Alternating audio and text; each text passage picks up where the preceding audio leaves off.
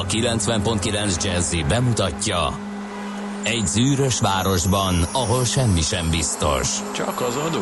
Mondom semmi. Ahol a kisbefektetőket senki sem védi meg a tőzsdei kilengésektől, és a sikátorokban leselkedik a kíméletlen hozamgyilkos. Csak négy férfi múlik a közbiztonsága. Hadnagy urak, merre vannak? A mindenre elszánt és korrumpálhatatlan alakulat vigyáz a rendre minden reggel. Ezek az állati nyomozók? Négy férfi egyeset és egy nyalóka. Ács Gábor, Gede Balázs, Kántor Endre és Mihálovics András. Az íróasztal mögül pedig Profit kapitány diktálja a tempót. Humor, emberi sorsok, közönséges bűnözők és pénz, pénz, pénz. Egy különleges ügyosztály. A Gazdasági Muppet Show minden hétköznap reggel a 90.9 Jazzin. De is figyelj, ne csak a bárányok hallgassanak. De miért? Ha nincs pénzed azért, ha megvan, akkor pedig azért. Millás reggeli. Szólunk és védünk.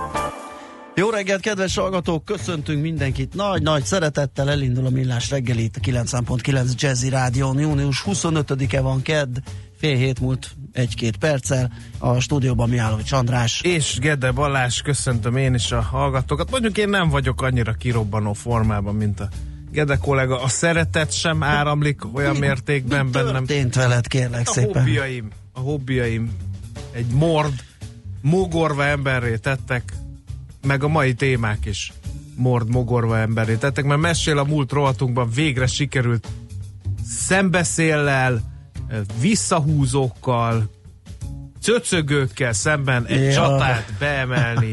Igen. Csontvári Koszka Tivadar helyett a Szolferino Igen, volt egy, kis, volt egy kis küzdelem, de aztán én is mi beadtam a hónapok derekom. óta partalan vitát Igen. folytatok veletek, hogy néha az én témáimmal is foglalkozzék Katona Csaba történész szemmel, de állandóan De három... nem, ez nem így van, ezt tudnia egy kell a hallgatóknak, hogy te, te a művészeket kivágod lendületből. Elnézést. Hát én, és elkezdesz alkudozni, hogy valami hadvezér kerüljön be, vagy valami csata jelenet.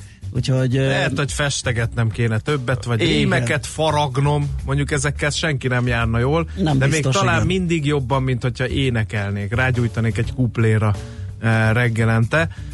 Ezt nem akarhatja senki. És egyébként azért is vagyok hát kicsit keserédes ma reggel, mert 1876 június 25-én volt a Little Big Horni csata, ezt minden nap, minden nap, minden évben. minden nap előveszem, de Minden magamban, de minden évben hangot is adok. Minden nap ezen kesere... Ja nem, Igen. itt nem kell Nem. keseregni, mert itt még jól Hát, jártak az ez- indiánok, ez- csak a következménye. Nem, ez a Piruszi győzelem igen, igen, igen, igen. kategóriája.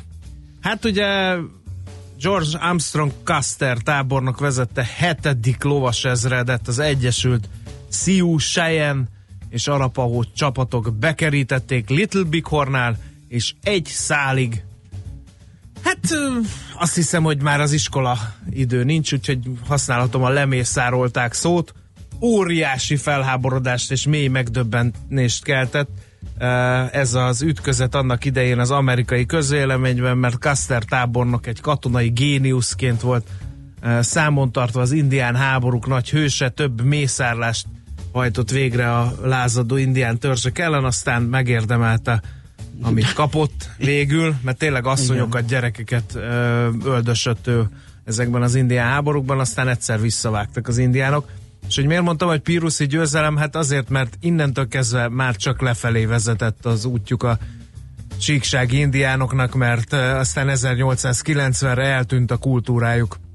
Meg ők maguk is jó részt Hát igen, és hogyha a vereség nem lett volna elég, ugye, hogy felháborodjanak a jenkik, még ki is fosztották az indiánok, pedig ugye Pedig a vezérük ülőbika nem szerette milyen, volna.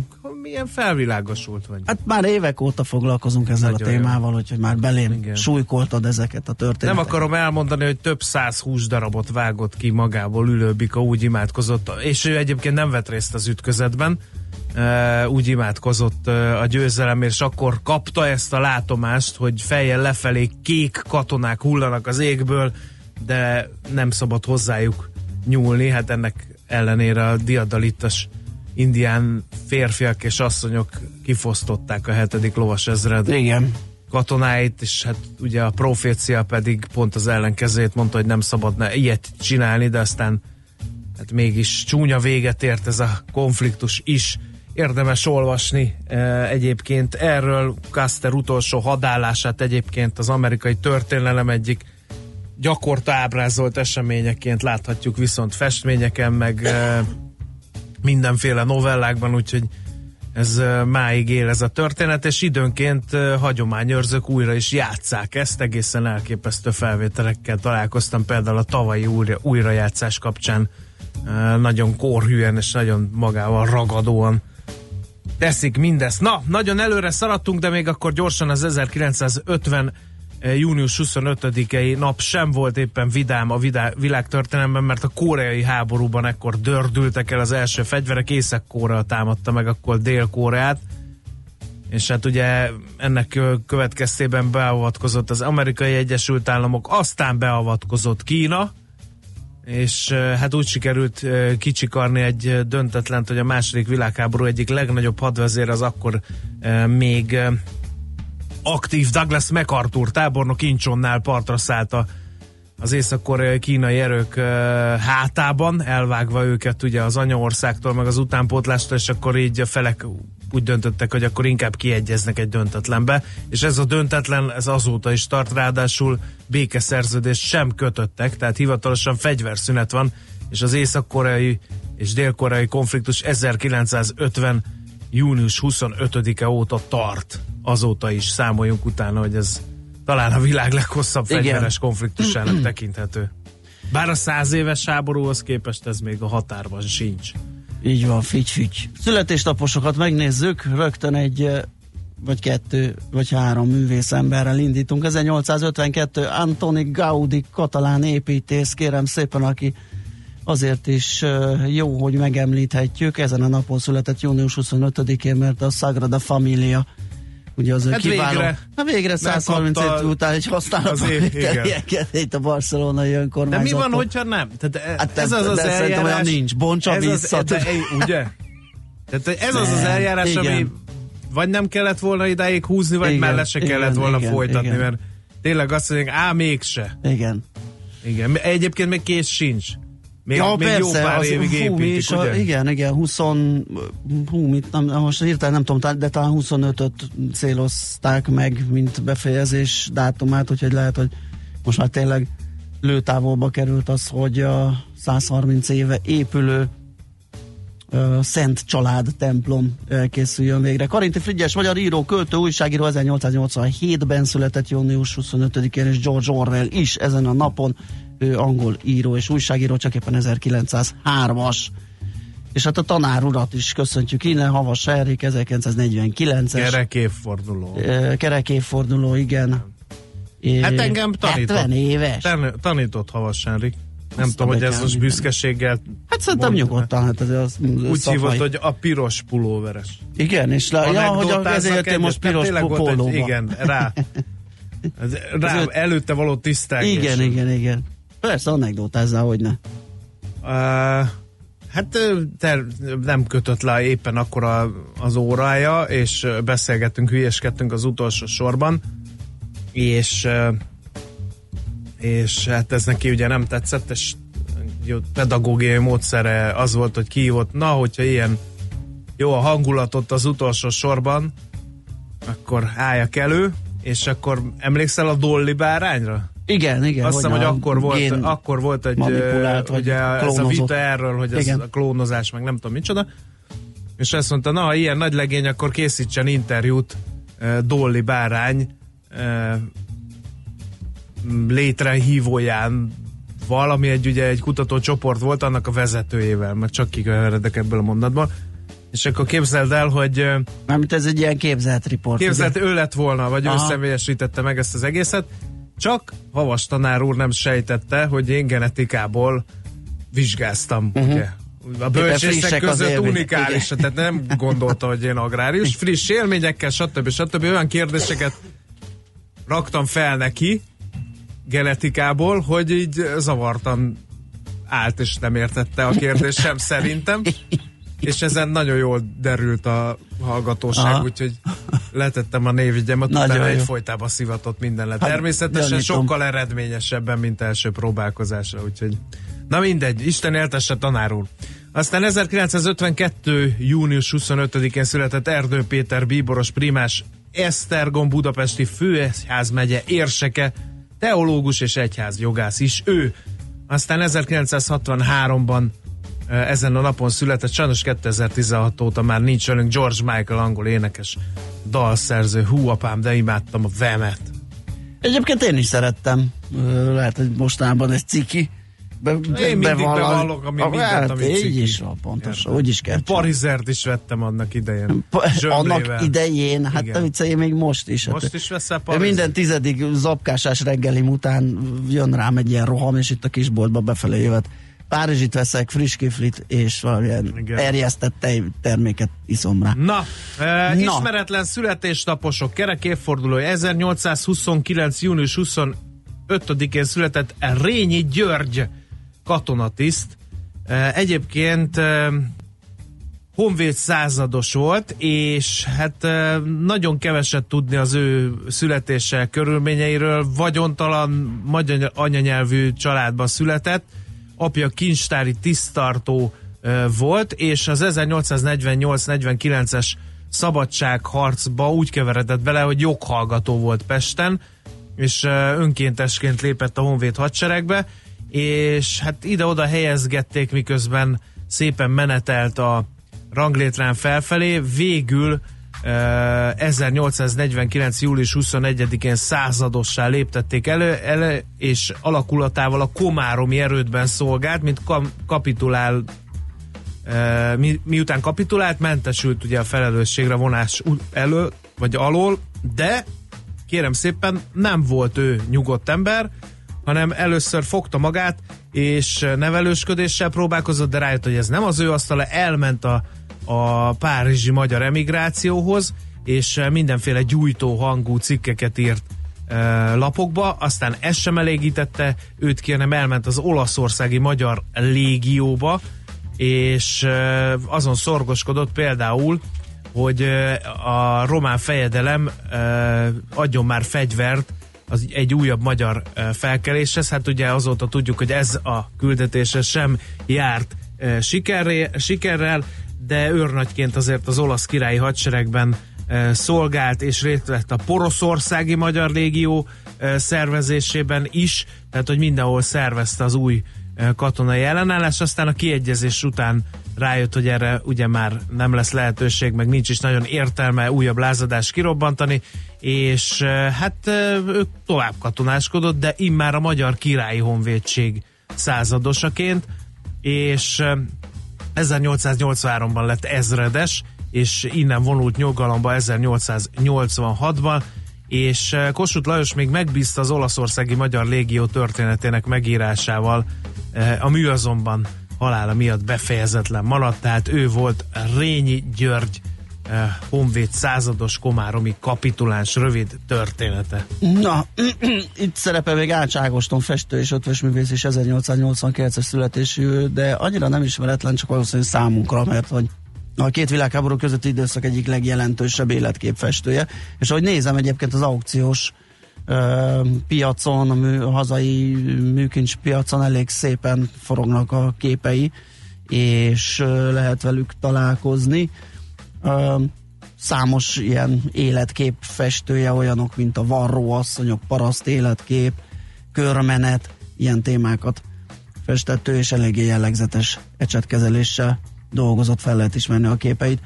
Na, az elhunytakra emlékezve Jaj, Jacques hát Yves most- Cousteau 1997-ben a francia tengerkutató akkor hagyott itt minket, Michael Jackson amerikai énekes pedig 2009-ben ő adja majd az aranyköpésünket, ha jól emlékszem, ugye? Igen, tökéletes a Jó, memória. na akkor jön olyan egy zene, A névnaposokat azért meg köszöntsük fel. Ja, Vilmos, hogyha jól emlékszem. a Vilmosokat, igen. Ugye? Végül, de nem utolsó sorban. Így Na, is van, a Wilhelmus latin alakja germán eredetűvé vált, és Wilhelm az eredete, Vilma a női párja, a névjelentése pedig akarat és védő sisak. Kinek melyik tetszik jobban? Amado Shavu Let's get on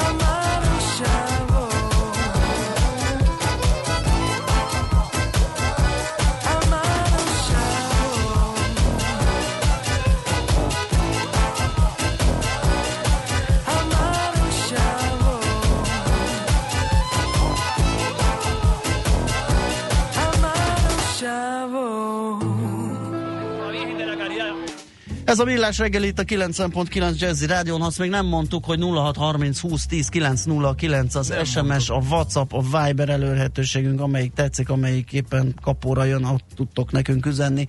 Nem tudom, jöttek-e már? Jöttek kérlek szépen, bár ne jöttek volna, mert a Na. házitról nem bír magával Tényleg? természetesen. Azt írja, hogy majd felvidulok már, mint én, ha jön a gatyáskodás, ilyen közelgő melegben még jó is lesz. Mi az a gatyáskodás? Hát mi majd gatyáskodunk. Vagy te gatyáskodsz? Nem szabad gatyába bejönni Oh! a rádióba. Tényleg a dress code, A kis KT. a kis KT. Na minden, Hát, majd, ki, a kis KT-t. majd kiosomom. Én nem. Lehajtható, vagy nem tudom, felcipzározható. Hát egy ilyen szárat rá lehet húzni. Igen. Aha, jó, klassz. Jó reggelt, itt van a szerelmes futár is, Cseperő Gödöllőre jól halad 6 órakor, nincs fennakadás, ennyit tudtunk meg, d is itt van, kedvezőek a forgalmi viszonyok, Göd és Pest között az M3-as bevezetőnél volt csak kisebb torlódás a Szerencs utcánál, bőven 30 perc alatti menetidőt produkált eh, állandó hallgatónk, és akkor nagy baleset van az m 0 Nyíregyháza felé vezető oldalán a Péceli lehajtónál, kocsi az árokban, az úton szétszorozott alkatrészek, és ja, de ez meg már mix, Egy hetes? Igen. Nem tudom, ez mit csinál ez a... Igen, Bocsánat, ilyen van. Néha én is Storno. elsütök egy-egy ilyen Stornó, tehát nincs baleset. Az m 0 a Nyíregyháza fele vezető oldalon. Azt mondja, hogy uh, Jó, más nincs. Nézzük, mit Nincsen? írnak a sajtótermékek ma. Fú, kérlek szépen a napi.hu azt számolgatja, hogy a művészeink, zenészeink mekkorákat szakítottak az elmúlt időben. Kiderült ugyanis, hogy mennyit keresett Nagy Feró Ákos és Mága Zoltán cégei, mekkora bevételre tettek szert. Nagy Feró cége például tavaly megduplázta bevételét, Kovács Ákosé pedig rekord évet zárt, több mint fél milliárdos forgalommal. Hát ne sajnáljuk a zenészeket, ugye ezek szerint lehet Hát egyes keresni zenészeket szépen. lehet, hogy kell azért. igen, a Mága Zoltánnal együttműködő, illetve koncertjeit szervező cégen és egyesületeken 100 milliók folynak át, de közhasznú szervezetként adót nem fizetnek. Hát ebből a pár sorból azt hiszem, hogy ez csak erős idegzetűeknek javasolt elolvasni. Minden esetre a napi.hu csinált egy ilyen Színes, szagos, számvetést. táblázatos. Igen, igen, igen, igen. Aztán Magyar Nemzet címoldalán azt jósolják, hogy nagy roham lesz az autótámogatásért. Hétfőtől igényelhető a nagycsaládosok autótámogatási programja. 2,5 millió forint kedvezményt lehet eh, kapni a gépkocsi árához. Sokféle jármű elérhető 5 millió forintért, vagy ennél nem sokkal több pénzért. Egyterőek, suvok és kisbuszok is. SUV, tudom. Várhatóan több ezer vásárló jelentkezik az au- autószalonokba, fél, hogy a legolcsóbb modellekre hónapokat kell majd várni. Nincs biztos válasz arra sem, hogy az állami támogatást fel lehet használni önerőként, ha valaki részletfizetést szeretne. A mindennapi gyakorlat mutatja, hogy ezek a problémák miképpen fognak majd megoldódni, jósolja tehát a magyar nemzet. Aztán a Népszava címoldalán kérem szépen az a cikk virít, hogy a fél éves asszályt az utóbbi néhány hétben túlságosan is bőséges égi áldás váltotta fel. Kétszer annyi eső esett az elmúlt időszakban, mint az utóbbi 30 évben átlagosan. Összességében azonban Magyarországon egyre szárazabb és forróbb eh, napok száma nő, statisztikailag is ez kimutatható. Az elmúlt 120 évben Európában a mai napig 1,2 Celsius fokot emelkedett az átlag hőmérséklet, Magyarországon néhány tizeddel még ennél is magasabb az adat. Az évi csapadék mennyiség alig csökkent, de az esős havas napok száma 20-szal lett kevesebb, az asszályos időszakok viszont átlagosan négy nappal lettek hosszabbak az elmúlt évtizedekben. Jelenleg a hazai 1,2 millió hektáros öntözhető mezőgazdasági területből 4000 gazda 110-120 ezer hektárt öntöz, ám ebből is csak 65 ezer hektár kap rendszeresen víz utánpótlást, a többi csak akkor van öntözve, ha nagyon-nagyon muszáj. Ennyit a népszaváról. Nálad? Expen 24 pontot olvasom, és uh, azzal indítanak ma reggel, hogy három év alatt több mint 13 milliárd forint játékadóról mondott le a kormány, vagyis ennyivel gazdagította a kaszinó királyokat. Uh, a kaszinó üzemeltetés láthatóan nagyon jó üzlet, a néhai Andy Vajna kaszinói például összesen 12,2 milliárd forint osztalékot fialtak a tulajdonos Las Vegas Casino ZRT-nek. A kaszinó koncesszió kiváltságos birtokosai minden eddiginél nagyobb összesen 4 milliárd 633 millió forintos ajándékot kaptak a kormánytól, ennyivel csökkenthették befizetendő játékadójukat, miután törvény írja elő, hogy a kaszinók koncesziós díja teljes egészében levonható a játékadóból. A kormány pedig tavaly az előző évinél is több kedvezmény nyújtott a kaszinó királyoknak, akkor ugyanis 4 milliárd 375 millió forint adót engedett el. Három év alatt pedig több mint 13 milliárd forintra rúg a kaszinó tulajdonosoknak jutatott engedmény. Itt lehet tehát olvasgatni táblázatba szedve, melyik kaszinó mekkorát kasszát látható, hogy a Tell Las Vegas kaszinó vitte. Hát, Tell me why. Nem ez, tudom. ez is egy ilyen kérdés jut eszembe, de a következő hír hallatán is ugyanez jutott eszembe, hogy illetékmentes lesz a sárga csekk. E, Miközben az elektronikus fizetés e, előretörése miatt valószínűleg piacot veszít a sárga csekk, januártól a 20 ezer forint alatti sárga csekkes fizetés is illetékmentes lesz. A minisztérium azzal indokol, hogy a banki átutalásokról vonatkozó szabályozás lesz érvényes erre a tranzakció típusra is. A sárga csekkek után nem a lakosság, hanem a csekket kibocsátó cégek fizetnek egyébként a Magyar Postának, miközben például a számlái csoportos beszedéssel fizető ügyfél továbbra is köteles lesz illetéket fizetni. Na ezért mondtam, hogy telmi igen. Aztán hát kicsit csőben a lyuk a világgazdaságnak a vezető anyaga, mert a sárga csekkes cikket is ott olvastam. Hogy intézkedések nélkül visszaesett a hazai lakásépítések száma. Igen, mert az intézkedéseknek köszönhetően hajt, vagy Igen. robog, hogyha azok visszaesnek, visszaesik a lakás. Sorolom. Drasztikusan visszaeső kínálat, jelentős áremelkedés és az építőipar újbóli megtorpanása, ha a lakás áfát ismét felemelik 5-ről 27 százalékra. A költségvetési bevételek sem fognak növekedni, ezért az Ingatlan Fejlesztői Kerekasztal Egyesület szakértői munkacsoportot állított fel, hogy a kormány számára is elfogadható megoldásokat dolgozzon ki. A lakásépítők további áfacsökkenést szorgalmaznak, illetve azzal egyenértékű javaslatok kidolgozásába kezdtek. Nagyszerű. Hát akkor körülbelül ennyi, amit tudunk egyelőre így reggel kínálni nektek. Még muzsikálunk egyet, aztán gyorsan elmondjuk, hogy mi történt tegnap a tőzsdéken, ha csak nincs valami rendkívüli útinfo, amit meg kell osztani. Nincsen.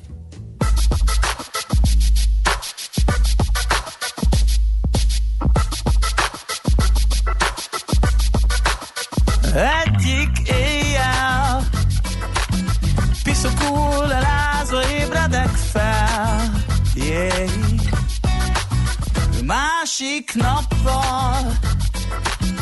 Ugyanez csak állva gyűrött tartal Éjjel-nappal Becsapom magam, de szól egy angyal. Yeah. Nappal éjek. Hülyeségre ott az álom Tényleg, éjjel, tényleg, éjjel És mondd mi van, ha tényleg létezik. Örökké tartó szerelem. Nekem lenne kedvem. És mondd mi lesz, ha én csak tényleg erre vágyom Menjek innen. Vagy ne értsen. Várlak mámor Oda kinn a másik ember bátor.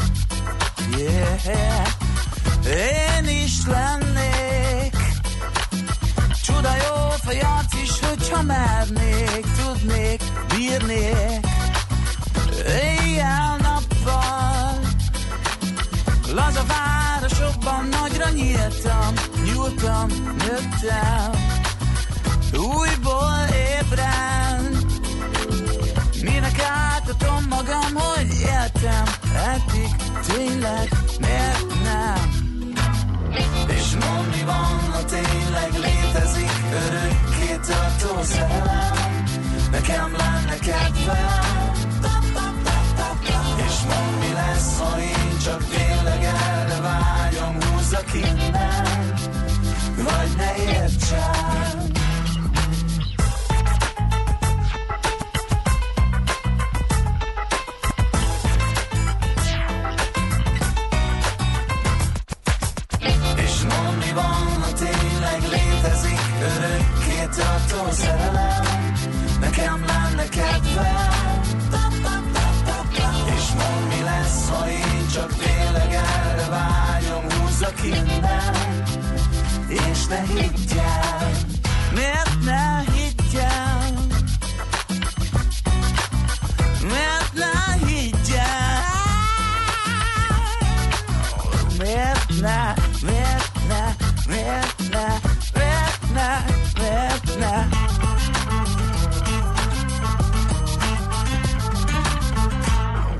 Hol zárt?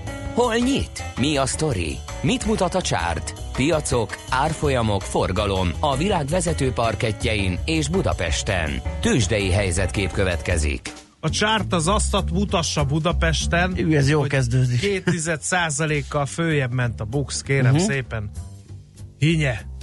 Klassz. Úgy Köszönjük. jött össze, hogy a Richter vitte a hátán az egész bótot, mert hogy a másik három vezető papír az esett, a Richter tudott egyedül erősödni 1,7%-kal 5210 forintig. Hát akkor mondom sorrendben az esőket. A MOL még úgy tartogatta magát 1 os mínusszal 3104 forintig esett csak vissza, de aztán jött az OTP 3 os mínusszal 11.710 forintos záróárral, és fél százalékot esett a Telekom, és 414 forinton zárt. Voltak még nagy bukták, ilyen volt a Waberers 5,1 százalékos mínusza. E, és hogy nézem még, hogy hol volt legalább jó hír. Az De- autóval is néznek, hogy fejezte be, mert volt 5,1 a napon belül ilyen plusz, 8-9-ek bizony, is voltak, bizony. abból kicsit visszaadott, de, De a ezek szerint forrágyi is sok is örülhettek, 1,9%-os volt a plusz, úgyhogy voltak itt azért jó, Igen, jól menő igen. papírok. Hát a tengeren túlon gyakorlatilag az, ugyanaz a képlet, mint amit tegnap elmondtunk a pénteki napról, mert hogy a, a Dow Jones, sőt a Dow Jones egyenesen pluszba tudott fordulni, de csak nagyon kicsikébe, 8,5 pont, tehát ez százalékosan sem ennyi, az S&P egy tizeddel, a Nasdaq két tizeddel esett, és ami megint egy méretesebbet, az, az, a, az a kis cégeket tömörítő Russell 2000, ami egy és egy negyed százalékkal ö, került lejjebb. Tehát Nagy, nagyjából ugyanez volt az, az irány ö, pénteken is. A DAX Európában fél százalékkal esett, a londoni FUCI egy tized százalékkal emelkedett. Aztán nézzük, hát tulajdonképpen mindenki, spanyolok, hollandok, portugálok, mindenki esett. A tegnap még benőző svédek, illetve tegnap mondtuk el a péntek eredményeket, azok is estek egy százalékkal, oroszok tudtak emelkedni 9 kal meg a lengyelek 1 kal nagyjából ez volt, és most Kínában elcsúfult a helyzet, két és két, két, két és fél százalékos mínuszok láthatók a kínai indexekben, a hongkongi Hang Seng 1,3 kal esik, India nullában körülbelül, úgyhogy így, így várja Európa a nyitást ma. Tőzsdei helyzetkép hangzott el a Millás reggeliben.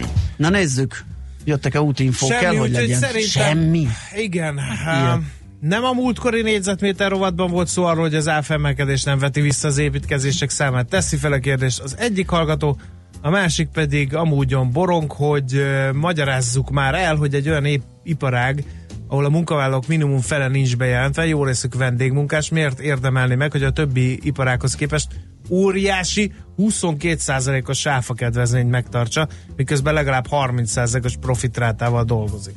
Hát azért, mert stratégiai iparág, kell, tehát meg pörgetni kell a GDP-t. igen, ez az egyik, a másik meg, de múltkor erről volt szó, de ott csak a kiadott építési engedélyek számán mértük le szakértőnkkel, hogy egyelőre úgy néz ki, hogy és az a jövőben mutató ö, számadat, hogyha lehet ezt így megfogalmazni, ö, az alapján azt lehet valószínűsíteni, hogy nem jön visszaesés, de hát azok csak az engedélyek. Hát az, hogy abból lesz-e lakás, lesz-e ház, ugye az majd kérdés.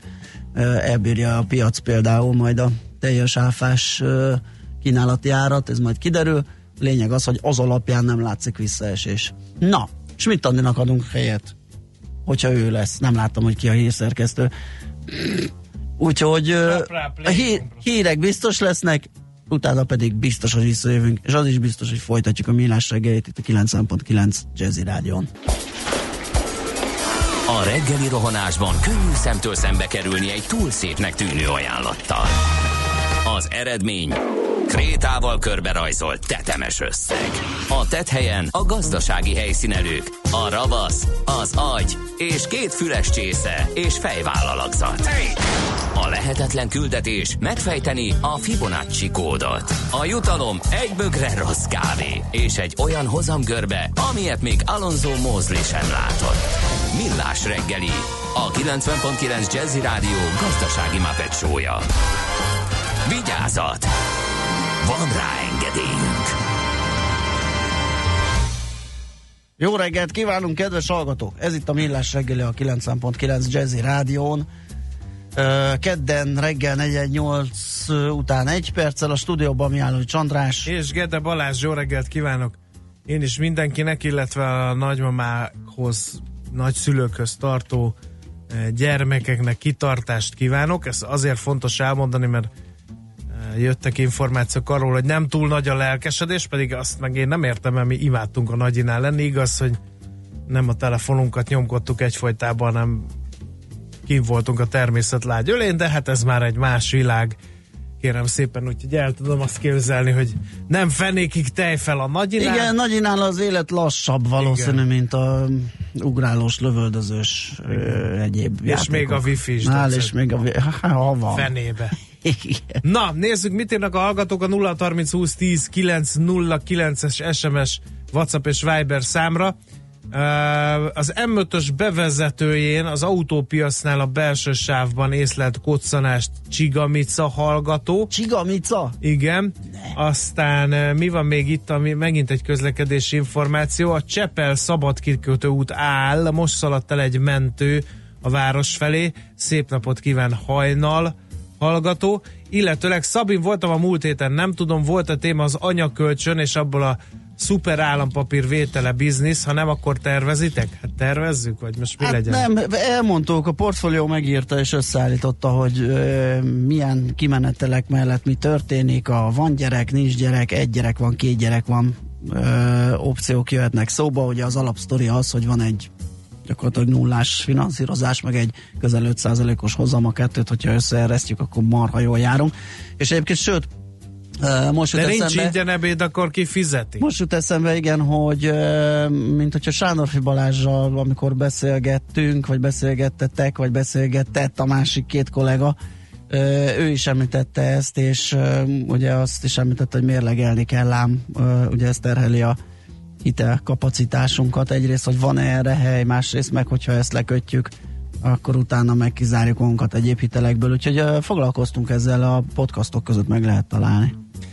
No kérem, a City Taxi diszpécsere majdnem jól tudja, hogy a bevezető utak jól járhatók, az ember M7 nagyjából elesett, pontosít uh, Gera hallgató, illetve a Calvin Tör környéke már most forgalmas, három BKK ellenőr várja a reptéri buszos turistákat az ülőjút három alatt. Az milyen már? Felkészültek nagyon a BKK, rendnek kell lenni itt kérem szépen a BKK-nál is, úgyhogy nincs mese. Sárga, csak most is levonják bankszámlámról az úgynevezett PEC díjat. Az nem tudom, mi az a PEC díj. Hát rövidít van, mert hallgató. Se abban fizet pekdi, Igen. nem? Nem Na tudom. mindegy.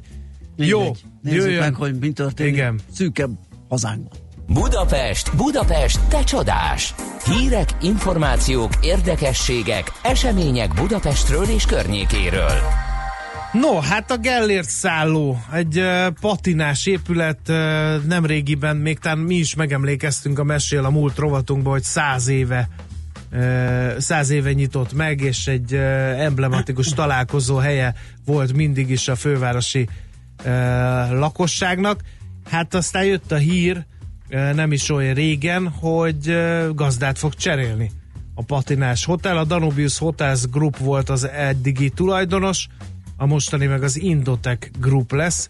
Az egyesség értelmében öt szinten összesen 234 szobának helyet adó szállodáját veszi meg az ingatlan fejlesztő társaság, és hát ugye az Indotechról annyit kell tudni, hogy a magyar ingatlanpiac egyik legnagyobb szereplője, elég tőkerős befektetőről van szó, és azt tervezik, hogy az eredeti funkcióinak megtartása mellett hát elég komoly pénzeket fog a Gellert szálló felújítására költeni. Jelinek Dániel e, nyilatkozott az Indotech Group vezérigazgató, hogy mi is lesz ez, és valahogy úgy fogalmazott, hogy mindig azokat a lehetőségeket keresik, ahol megfelelő, megfelelő ráfordítás mellett értéket tudnak teremteni.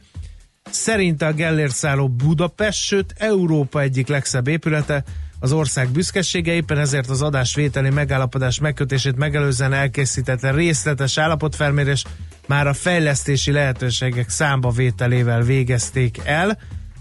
Uh, hát Budapestet a gyógyfürdőiről ismerik a legtöbben a világon, tette hozzá. A város alatt lévő gyógyvízkincsnek, valamint az egyedülálló gyógyfürdő kultúrának az első számú megtestesítője pont a Gellért. Ezért az Indotek a felújítással azt a célt szeretnék elvégezni, hogy Budapest ikonikus épületeként, helyszíneként újra a régi fényében ragyogjon a Gellért szálló, és szeretnék, ha olyan vendégek szállnának meg ott, akik direkt azért jönnek Budapestre és Európába, hogy ide, e, itt tölthessenek néhány napot, ahogy ez az épület fénykorában többször is megesett, és hát ugye műemléki védelem alatt áll természetesen a Gellért szálló, és a részletes felújítási tervek kidolgozása folyik most jelen pillanatban. és még annyit kell tudni, hogy az átépítés tervezési szakaszában, illetve az engedélyzési eljárás befejezéséig továbbra is a Danubius Hotels fogja működtetni a szállodát, de azt követően, miután luxus nemzetközi eh, vagy luxus hotellé fog avanzsálni a Gellért, öt csillagos minősítését Egyébként ez törnek. lepett meg a legjobban. Én azt hittem, Azt hogy ez hittem, hogy eddig én is. De eddig is aztán így láttam, működik. a, láttam valamelyik blogon bejárták gyorsan még a felújítás előtt a Gellért szállót. Hát Nem. ilyen Tehát diszkrét szociál báj lengi körül. A, Nem, aztán ugrott be, hogy egy ilyen esküvői, egy ilyen lagzi, mm, es, igen, egy ilyen esküvői ebéd vagy vacsora, nem tudom mi volt az. Uh, ott kötöttünk ki a Gellértben, és akkor így fölsejlettek ilyen uh, olyan patinás, jó hangulatú volt, de kicsit olyan lelakottnak igen, tűnt a, igen. ö, az a helyiség. Ugye egyébként egy hét rendezvényterme van a Gellértnek, Ö, két étterme és egy kávézója és egy bárja. Úgyhogy ott a vendéglátást is lehet Nagyon szépen szeretem szintani. egyébként Én is. az épületet. Nagyon jól néz ki tényleg. Nekem úgyhogy nagyon ezt tetszik. És hát, hogy most öt csillagos szálloda lesz belőle, amelyet, és ez is a közleményben derül ki, luxus színvonalú nemzetközi hotellánc fog majd működtetni, azzal az elvárással, hogy portfóliójuk égköveként működtessék a szállodát e, tovább. E, és egyébként a szálloda napi működését a gazda csere nem érinti majd közvetlenül, a vendégek fogadása, a foglalások kezelése folyik tovább, a hotelépület eladása a szálloda közvetlen szomszédságában működő Szent Gellért gyógyfürdőt ugyanakkor nem érinti, az továbbra is a fővárosi önkormányzati uh-huh. vállalat tulajdonába tartozik. Nagyon a jó. Gellért gyógyfürdő. Igen, a wellness részlegen egyébként külső, belső medence, belső termál, jacuzzi, sauna, gőzfürdő, minden Tudod, van. min gondolkozom eznek a hírnek a hallatán? Az, hogy ha lesz ott egy ötcsillagos, nem tudom milyen a, a fürdőnek az állapota, de ha lesz ott egy ötcsillagos szálloda, és ott nem, És a fürdő nem tart lépést nem a felújítással, a akkor lesz egy kis kontraszt. akkor egy elég Igen. nagy kontraszt lesz, és ez nem tudom, hogy nem lesz-e kontraproduktív, bár nyilván nem biztos, hogy mindenki fürödni akar, aki szálló Hát vendég, de ha már ott vagy, és Biztos. ugye Budapestre azért jössz el, mert fürdőváros, akkor csak kipróbálod. Á, Hát ez érdekes dolog, igen, hogy ezt Nem. oldják meg, mert hogy két üzemeltető, két cég. Igen, voltam a Gellértben, de majd a hallgatók megmondják, hogy milyen, Milyen a Gellért van. belülről, mármint a A fürdő, fürdőrészt, igen, mert azt kiderítettük, ugye, hogy maga a hotel az Aki mostanában volt ezekben a kánikulai júniusi napokban, az írja már meg a 0 30 20 10 9 0 9 hogy mit tapasztalta a Gellért gyógyfürdőt, illetően nem a hotelt, még egyszer hangsúlyozzuk, úgyhogy érdekes, nagyon drukkolunk, nagyon klassz dolog lenne, én nekem nagyon tetszik a Gresemet is, hogy helyre rakták meg, meg ugye ahogy ott a, a Deák környékén a szállodák. Ugye egy, egy, egy ideig a Kempinski volt ott az égkő, de most már ott is szépen ugye nem is tudom, hogy hogy hívják azt a mellette lévő, ami még régen rendőrségi Hát igen, utána. Le Meridien lett, Igen. aztán a Le Meridien is alatt, és most per pillanat nem tudom én hogy, Igen, hogy igen. kié, mié, vagy hogy hívják. Na, hát Na, izgalmas szuper! dolgok. Hajrá Gellért, igen. így is van. Nekünk a Gellért hegy a Himalája. A Millás reggeli fővárossal és környékével foglalkozó rovata hangzott el.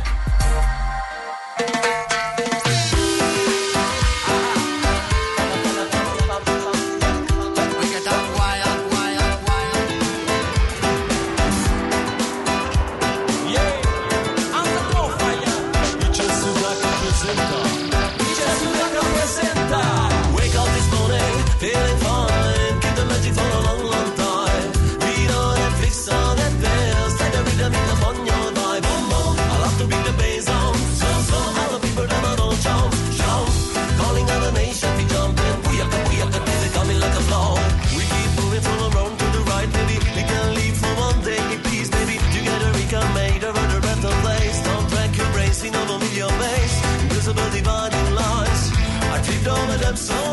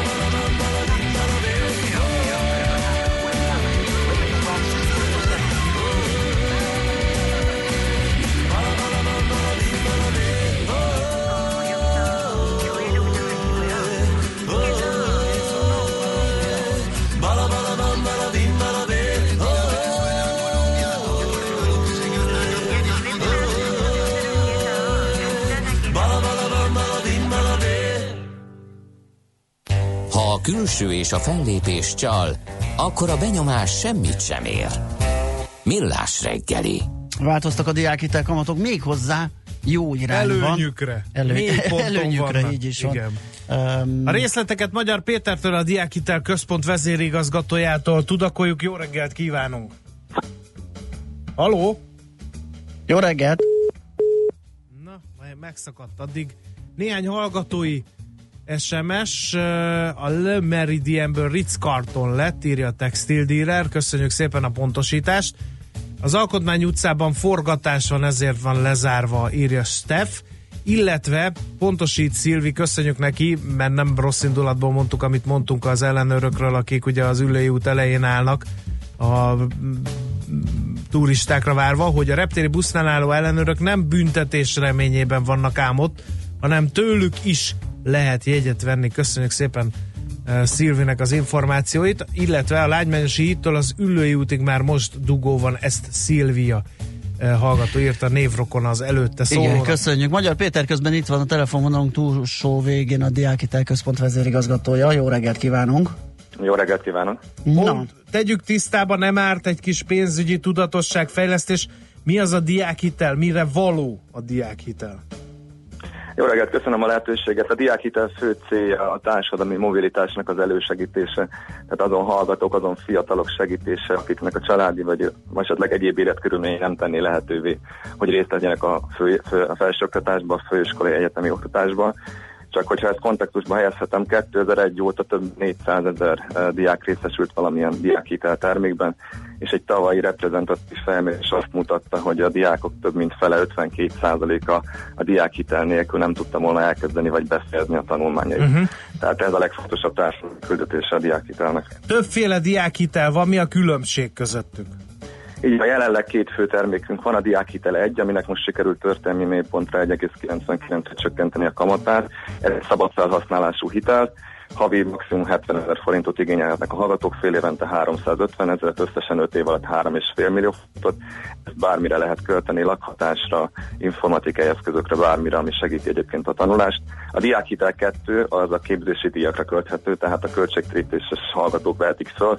Ezt a diákhitel központ közvetlenül a felsőoktatási intézményeknek utalja. Ennek viszont nincsen felső limite, ez a képzési díjakhoz igazodik, és ennek 0%-os a kamata. Amit mind a két termékről érdemes tudni, és nagyon fontos, hogy bármikor ingyenesen előtörleszthetőek, és szemben a piaci hitelekkel semmilyen hitelfedezet vagy hitelbírálat nem szükséges hozzá, csupán egy, egy érvényes felsőoktatási jogviszony. Tehát Hogyha ennél- már itt tartunk, Igen. bocsánat, említette a 400 ezer hitelfelvevő diákot, mennyire jó adósok ők? Hát kiemelkedően jó adósok összehasonlítva a piaci hitelekkel. Nyilván ez köszönhető annak is, hogy sokkal kedvező feltételekkel és sokkal rugalmasabban állunk a diákokhoz, mint a kereskedelmi bankok. Körülbelül 1% a bedölt hitelek aránya. Ez a piacon mondjuk a méltán híres devizahiteleknél minimum 5%, a folyószámlás fogyasztási hiteleknél még ennél is magasabb, tehát nálunk körülbelül 1%, és amit még tudni kell, hogy átlagosan 7 év alatt törlesztik vissza a diákok ezeket uh-huh. a hiteleket. Uh, nyilván van egy, van egy limit, ami az ökségi nyugdíj, de ezt általában nem használják ki a diákok, tehát 7 év alatt körülbelül visszafizetik. Uh-huh. A, mikor lehet ezt felvenni? Ezt bármikor fel lehet venni, vagy ez a tanév megkezdéséhez kapcsolódóan vehető csak fel? Hát legelőször akkor tudja nyilván felvenni a diák, amikor beiratkozik, mi a tanulmányi osztályokkal vagyunk kapcsolatban, de az első fél évre visszamenőlegesen is fel tudják venni december 15-e a végső határidő, a második fél év pedig május 15-ig. Tehát uh, igazából első fél év december 15 a bűvös határ, de már a beiratkozástól uh, tudják igényelni havonta, vagy visszamenőleg 5 hónapra. Uh-huh. A kamatok ugye mélyben men vannak, mélybe kerültek, ugye 0%, illetve 1,99 század százalék. Ez minek köszönhető? Két fő ok van ennek. Az egyik az, a, az, a, az hogy egy alkalmat környezet van. A diákhitelközpont ellentétben egyes vélekedésekkel a piacról szerzi a forrásait, tehát nem állami pénzt használunk, és mivel nagyon alacsony a, piaci kamatkörnyezet, ez segít minket ebben. A másik fő ok, az a, az a bruttó béremelkedés, ami tapasztalható az országban, hogy 2016 óta három év alatt több mint 30%-kal nőttek a bruttó átlagkeresetek, és hogyha hihetünk az előrejelzéseknek a következő három évben ez a tendencia folytatódik, ez pedig azt eredményezi, hogy nyilván a mi ügyfeleink, a végzett diákok is sokkal könnyedebben és gyorsabban fizetik vissza a hiteleket, így a kockázati prémiumunkat mi jelentősen uh-huh. szinte a nullára tudtuk vágni. Az is egy kérdés, hogy van egy olyan téveszme, ha már egy pár téveszme itt felmerült a diákhitellel és a diákhitel uh, központtal kapcsolatban, hogy sokan tartanak ettől, mert hogy már egy adóssággal kezdeni egy munkavállalói pályafutást még az első kereset előtt az sokak számára nem szimpatikus. Erre van érve a diákhitel központnak, hogy mégis miért érdemes ezen elgondolkodni ezen a konstrukción? Köszönöm a kérdést. Hát azt gondolom, hogy ez egy összetett, összetett felvetés. Mi azt látjuk, hogy 10%-ról 25%-ra nőtt a statisztikák szerint pár év alatt a diák aránya, ami önmagában örvendetes lehet, de ha a számok mögé nézzünk, akkor azt látjuk, hogy ezek a hallgatók 4-8 órában is dolgoznak, egyébként nem a szakterületeken, hanem az idegenforgalomban vagy vendéglátásban nappali tagozatos hallgatóként. Mi azt gondoljuk, és, és az oktatáspolitika is ebbe az irányba megy, hogy a hallgatónak a legfontosabb feladat ez alatt az 5 vagy 6 év alatt az, hogy a tanulmányra koncentráljon, és egy versenyképes, piacképes tudást szerezzen. Ahogy említettem, egyébként ebből a hitből bármikor ki lehet szállni, tehát ellentétben ilyen kereskedelmi banki hitelekkel bármikor mindenféle feltétel nélkül ingyenesen elő lehet törleszteni. Ha szabad egy személyes példát mondanom, én 2001-ben a Diákhitel Központ egyik első ügyfele voltam, felvettem a diákhitelt, ennek köszönhetően Hamburgba tanultam. Úgy is kellett dolgoznom nyilván a, a kinti tanulmányaim mellett, de be tudtam járni a Hamburgi Jogi Egyetemre. Ha nem lett volna akkor ez a diákhitel, akkor valószínűleg kevesebbet jártam volna be, és valószínűleg a tudásom is kevésbé lenne versenyképes. Uh-huh. És utána a fizetése ezek- is alacsonyabb, amiből meg viszont könnyedén törlesztheti a diákhitelt. tehát azért a két-három éves egy- egyébként elég jó diák feláldozni a jövőjét az embernek valószínűleg nem Igen, igen. és nem logikus. Még egy kérdés, beszélünk itt alacsony kamatokról, de közben arról is beszélünk, igaz, más pénzügyi termékek kapcsán, hogy innen lefelé nem nagyon van hely, hanem felfelé. Ö, A diák hitel kamatozása az, ö, az hogy követi az esetleges ö, Mennyire fix, mennyire változó. Igen, igen. Így van, így van. Amit tudni kell, hogy a diákhitelek központ mindig egy óvatos kamatpolitikát folytatott, tehát nem csökkentett radikálisan és nem növelt radikálisan. Például a pénzügyi válság idején, amikor a, a piaci kamatok már bőven elszaladtak 10-20 százalék fölé, akkor a diákhitel lépcsőzetesen 1-2 százalék emelte a kamatait, és most is ezt folytatjuk, tehát mi úgy csökkentettünk most 1,99-re, hogy a rendszerben bőven van tartalék, és nekünk az a célunk, hogy ha esetleg tovább nem is tudunk csökkenteni, egy, egy piaci kamatkörnyezet emelkedés során is tudjuk tartani ezt a kamatot, vagy szép fokozatosan 10%-onként pár bázispontonként kelljen emelnünk. Tehát mi ebbe a fokozatosságba hiszünk 2001 óta, ha megnézi az ember a diákhitel kamatok görbéjét, akkor egy szép lassan lefele menő ívet lát. Ez a kamat még 2010 környékén 11-2% volt, azóta lépésenként 1%-onként, fél százalékonként, 20 bázispontonként csökken, és amennyiben a piac ezt e, kikényszeríti az emelést, akkor is ezt szép lassan fog megtenni. Tehát, hogyha bármikor, ahogy bárki, ahogy említettem, bármikor ki tudjon lépni, hogyha úgy gondolja, hogy neki ez a kamat Mhm. már például vállalhatatlan. Szuper, nagyon Köszönjük szépen, szépen. köszönjük az információkat, remélem Nagyon nem csak mi, hanem a hallgatók is okosabbak Köszönöm lettek szépen a ezen. lehetőséget. Minden jót viszont hallásra. Minden jót, viszont hallásra. Magyar Péterrel a Diákhitel Központ vezérigazgatójával néztük át a friss diákhitel kondíciókat. Megyünk tovább sütani rövid híreivel, utána jövünk vissza, folytatjuk a millás reggelit kriptopédia rovatunkkal. Műsorunkban termék megjelenítést hallhattak. Mindenkinek vannak pénzügyei. Ha van pénze azért, ha nincs, akkor meg azért. A 90.9 Jazzy magyar-magyar gazdasági szótára minden hétköznap élőben segít eligazodni a pénzvilágában. Tősde, depisza, árupiac, makrogazdaság, személyes pénzügyek. Tippek, ötletek, szakértők és egy csipetnyi humor. Millás reggeli, a gazdasági Muppet Show. Minden hétköznap 10-ig. Együttműködő partnerünk az új Magenta egy Business csomagszolgáltatója, a Telekom. Magenta egy Business. Vállalkozásod céges Telekom előfizetést érdemel. Reklám. Lendületes és stílusos autóra vágyik, ami ráadásul még sportosan elegáns és lefegyverzően kényelmes is? Akkor hadd mutassuk be az új Volvo S60-at, hiszen benne mindezeket egyszerre megtalálja. Ha szeretné megtekinteni modellünket, akkor látogasson el márkakereskedésünkbe, és ismerje meg közelebbről legújabb kiemelkedően biztonságos sportszedánunkat. Várjuk a 30 éves Duna Auto Volvo márkakereskedésében Óbudán, a Kunigunda útja 56 szám alatt. Duna Auto, az autóváros. Dunaauto.hu per Volvo. A fény fontos része életünknek, ezért a mesterséges világítást is érdemes körültekintően kialakítanunk környezetünkben. Mi a Lumenetnél minden nap azon dolgozunk, hogy olyan autó és lakásvilágítási termékeket kínáljunk, amelyek a legigényesebb elvárásoknak is megfelelnek. Vevőink már hat éve tudják, hogy a Lumenet név egyet jelent a prémium termékek, a könnyed vásárlás és a professzionális kiszolgálás garanciájával. Lumenet. A világítás itt kezdődik.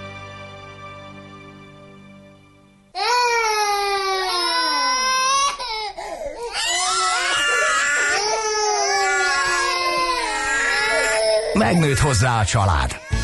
A 7 személyes Skoda Kodiák most állami támogatással, nagy családos csomaggal, Skoda kedvezménnyel már 5 millió 530 ezer forinttól az öné lehet. További részletek márka kereskedésünkben. Porsche Buda, 1117 Budapest, Priele Cornélia utca 45. Skoda. Simply clever. Reklámot hallottak.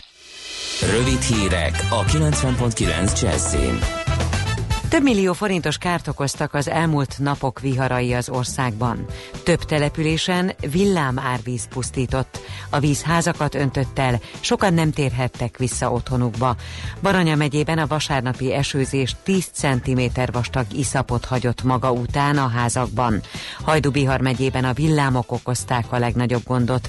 Kisvárda térségében pedig beszakadt az út a heves esőzések miatt.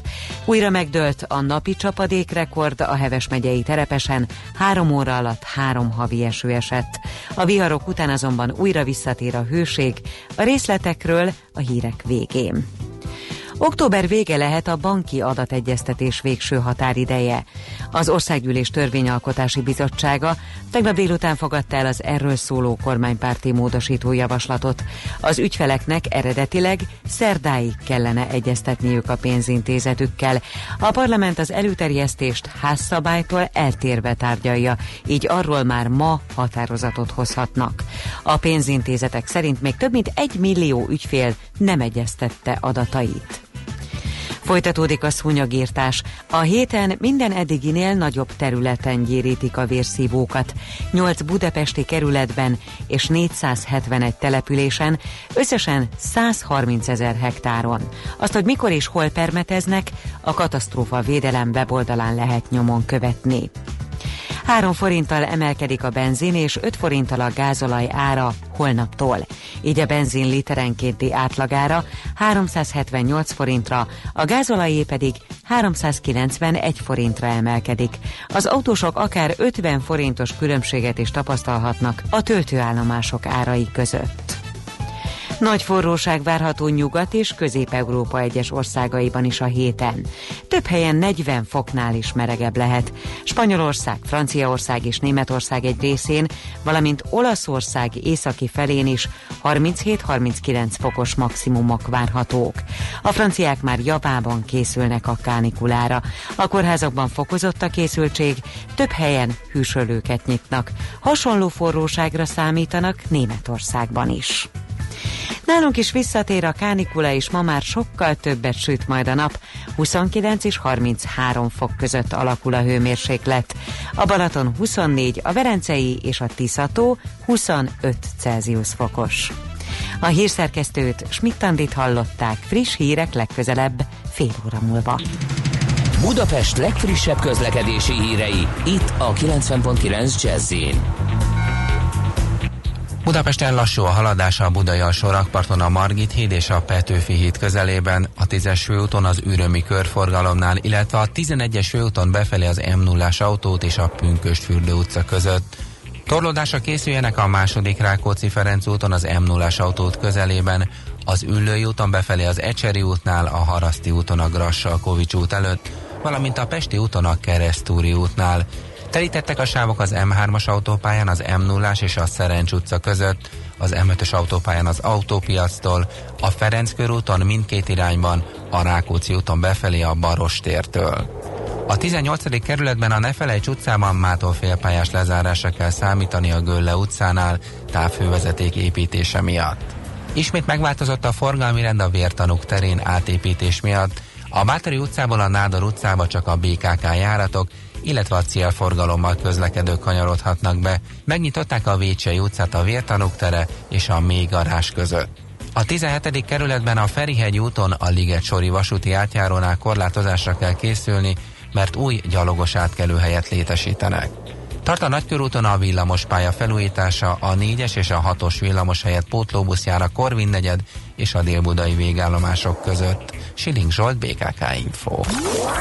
A hírek után már is folytatódik a millás reggeli. Itt a 90.9 jazz Következő műsorunkban termék megjelenítést hallhatnak.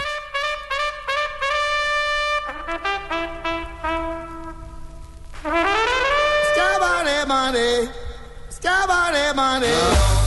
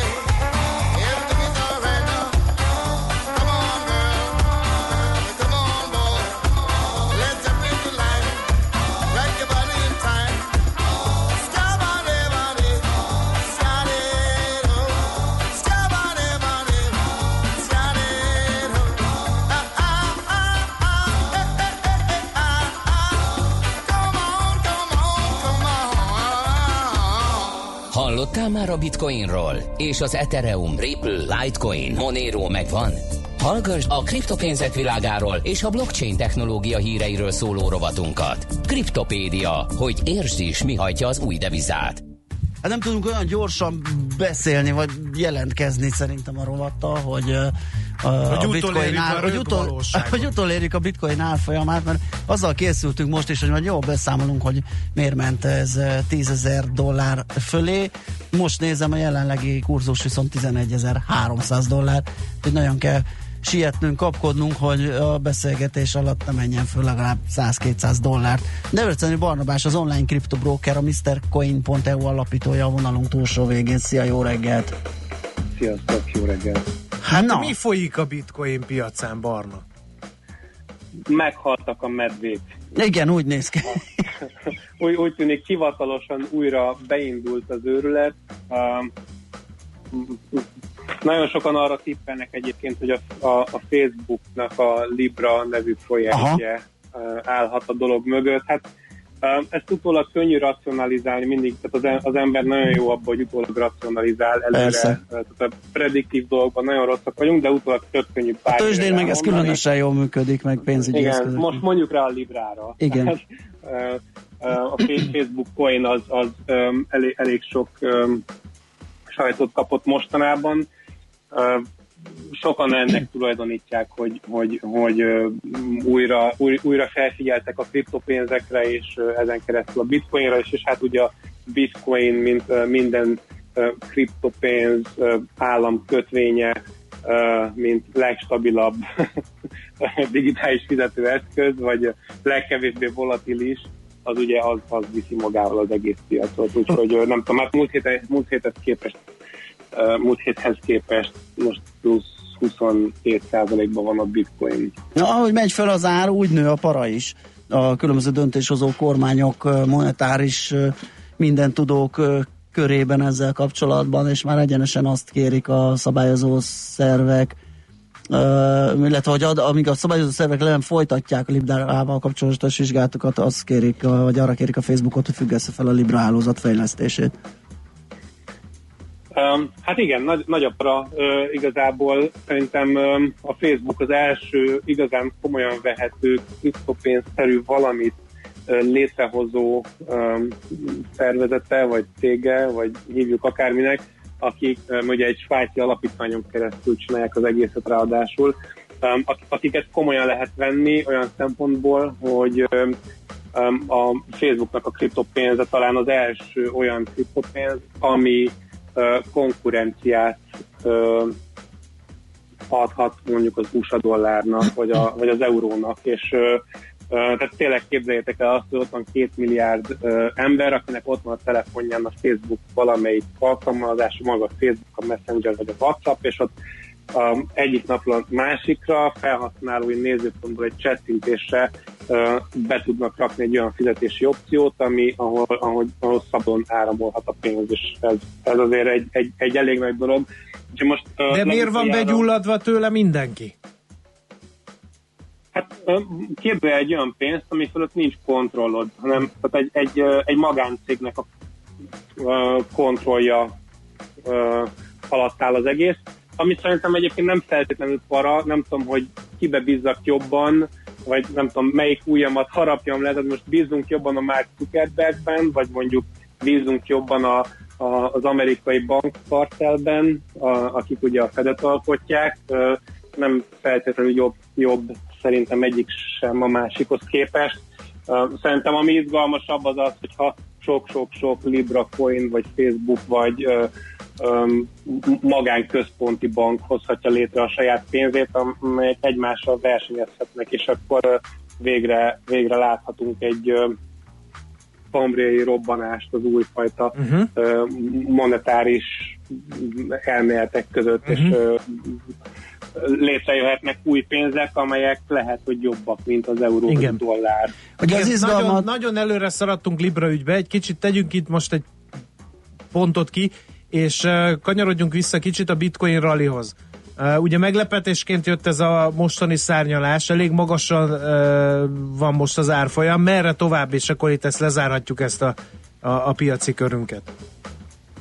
Um, hát két, két erős szint van igazából, a következő szint a 12, illetve a 15 ezer dollár, de uh, nagyon sokan már az ilyen 100-150 ezer prognosztizálják, mint a következő csúcs, ami után valószínűleg újra visszaesik egy ilyen 70-80-90 százalékot.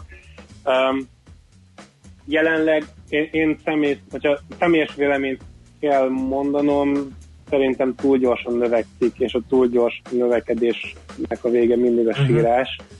Uh, úgyhogy én, én óvatosságra óvatosan. intenék Mhm. mindenkit. Uh, óvatosan, um, hogyha túl nagy a növekedés, akkor érdemes várni egy kis visszaesést, meg tényleg, tehát hogyha valaki uh, most rátalált ismét a bitcoinra, mint élete lehetőségére, én azt javaslom, hogy csak annyi pénzt rakjon akár bitcoinba, akár bármilyen kriptopénzbe, amit nem szégyel akár holnapra elveszteni teljes egészében. Mert nem csak az árfolyam zuhanhat be, hanem technológiai veszteség is lehet. Aha. Tehát könnyű elveszteni azért ma még a kriptopénzeket. Világos. Öm, beszélgettünk itt a nagy ralliról, arról, hogy hogyan értékelődik fel a bitcoin, és arról, hogy a monetáris döntéshozók, kormányzók mennyire izgulnak. Ezt azért is megtehetik, mert ezzel a nagy emelkedéssel monetáris bázison a világ nyolcadik legnagyobb pénznemevé vált a bitcoin, hogyha jól mérünk, és egy-két dolgot mondjuk finomítunk, mondjuk aranyat, ezüstöt kiveszünk a rendszerből. Hát igen, hogyha aranyat, ezüstöt kiveszünk, akkor, akkor egy szinten van Oroszország és Dél-Korea monetáris bázisával, ami ugye a, a készpénzállomány és a, a jegybanki tartalék, az egynapos betéteknek az összege számít ennek, tehát most van ilyen tekintetben Oroszországban és Dél-Koreával egy szinten, de lehagyta már mondjuk Tajvánt, Ausztráliát, Brazíliát, Kanadát, stb. És ez azért nagy dolog, mert ezek ezeknek az államoknak a pénzei nem tíz éves múltra tekintenek vissza, szemben a bitcoinnal, ami tíz éves sem ennyit nem ért, vagy hát tíz éve mondjuk pont két pizzányit ért, most meg már ott van gyakorlatilag a legalábbis monetáris bázis alapján a, a legnagyobb pénzek között, és most indul csak egy big piac, és lehet, hogy, hogy, hogy lesz ötször vagy tízszer nagyobb a következő nagy felfutásban. Uh-huh. Ami azt jelenti, hogy már a top 5-ben benne lesz gyakorlatilag. Igen. Uh, még egy, uh, egy hírt osszunk meg feltétlenül, annyi időnk maradt, és uh, elég izgalmas méghozzá az a kezdeményezés, hogy a kriptocégeknek kötelezővé tehetnék, hogy megosszák egymással az ügyféladatokat. Ez mit jelent, és ki feszegeti ezt a kérdést? Um, ez, a, ez az FATF, vagyis a pénzmosás és terrorizmus finanszírozás ellen fellépő pénzügyi akciócsoportnak a néhány éves munkája, és ők gyakorlatilag elvárják a virtuális eszközszolgáltatók, amit ők Virtual Asset Service Providernek, vagy a VAS-nek hívnak, hogy kockázat alapú megközelítés alapján um, szűrjék, blokkolják, monitorozzák a tranzakciókat. Um, például elvárják azt, hogy a, a, a tőzsdéket bárki, aki, akin keresztül kriptó átmegy valamilyen módon, tehát vagy letétkezelő, vagy váltó, vagy tőzsde, vagy valamilyen módon ö, részese a tranzakciónak, azok azonosítsák vagy a küldő, vagy a fogadó felet, és az azonosítás azt jelenti, hogy meg kell adni a másiknak az otthoni lakcímét például, tehát hogy, hogy ez, ez annyira abszurd egyébként, mint hogyha azt kérné, az, a készpénzre nincs ilyen szigorú szabályozás, ehhez azt kell tudni. Szeretnék nyilván visszafordítani az illicit forgalmat, de ezzel